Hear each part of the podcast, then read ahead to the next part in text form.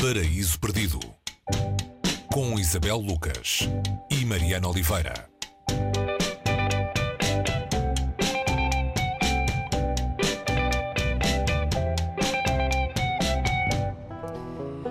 Apropriadamente em ano de recenseamento da população portuguesa, falamos de um livro chamado Censo, Censo com C. Uh, é o primeiro livro do americano Jesse Ball publicado em Portugal. Um livro que tem muito a ver com a existência de um, de um irmão mais velho do autor, uh, um irmão com síndrome de Down. Esse irmão morreu. Uh, no final dos anos 90, mas a necessidade de escrever sobre isso, sobre ele, ficou com o autor Jesse Ball. É ele o centro deste livro, em que o autor como que escangalha géneros e convenções para fazer uh, um romance uh, pouco habitual, como dizer isto, uh, Isabel?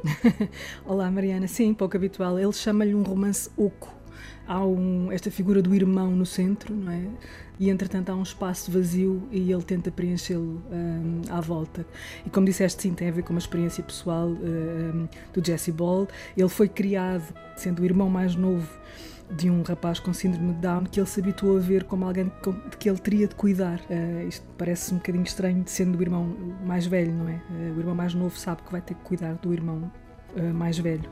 Isso não aconteceu, infelizmente, porque esse rapaz uh, morreu com 24 anos depois de muitas cirurgias e um, um corpo muito debilitado. E Jesse Ball, passados muitos anos, uh, achou que teria de passar esta, essa experiência para um livro.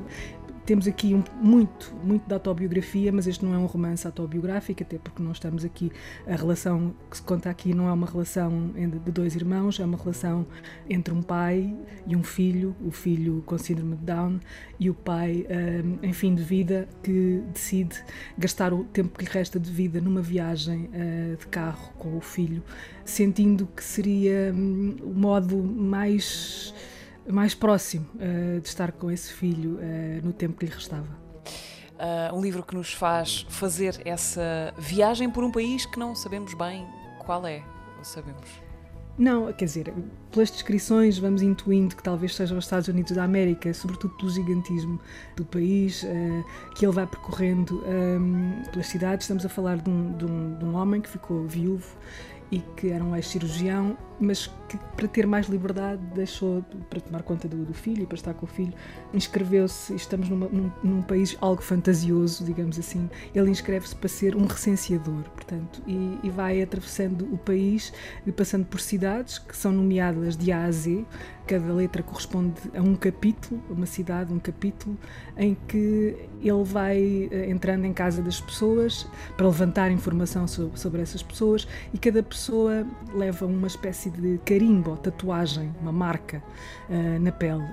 O filho aqui serve-lhe um bocadinho de escudo, uh, no bom sentido, porque há uma empatia imediata, normalmente, entre quem quer que seja e aquele rapaz, um, e que o pai. Uh, para o pai é tão comovente quanto pungente no sentido de ele sabe que vai ter que separar daquele, daquele rapaz, não sabe bem quando terá de ser e, e essa incerteza de não saber bem quando terá que ser, leva-o a viajar só ao lado da linha de comboio. Portanto, ele, ele, segue, o percurso dele é feito ao longo de uma linha de comboio, porque caso aconteça, uh, lhe aconteça alguma coisa, aquilo, a única coisa que o filho terá de fazer é entrar no comboio e fazer a sua viagem até alguém que se dispôs a cuidar dele. Há uma espécie de mitologia à volta da escrita de Jesse Ball, uma mitologia ou uma verdade, eh, porque, porque ele aparentemente escreve os seus livros uh, num espaço de dias. Este não é propriamente pequeno, uh, mas parece que o processo dele, do Jesse Ball, é uma coisa de muita intensidade. Uh, é assim. Sim, é, e não é só o facto de. Este não é um romance pequeno, um, mas, mas não é sobretudo isso que faz espécie, digamos assim, quando pensamos na rapidez da escrita de Jesse Ball. É a densidade do livro. É, o que mais torna este livro uh, singular é a busca de uma linguagem, a procura de uma linguagem e a ineficácia do inglês, neste caso é a língua com que ele trabalha, não é? Portanto, que é uma metáfora, a ineficácia de qualquer língua para descrever aquilo que é imperceptível, não é? Ele anda à busca dessa, anda em busca dessa linguagem linguagem, portanto, não respeita normas, não respeita regras, vai sempre fugindo a convenções, a todo tipo de convenções. E falo, neste caso, fê-lo em seis dias, é a história uh, que ele conta, portanto, nunca demora mais do que 10, uh, 14 dias a escrever, a escrever um livro. Este é o oitavo romance de, de, de Jesse Ball.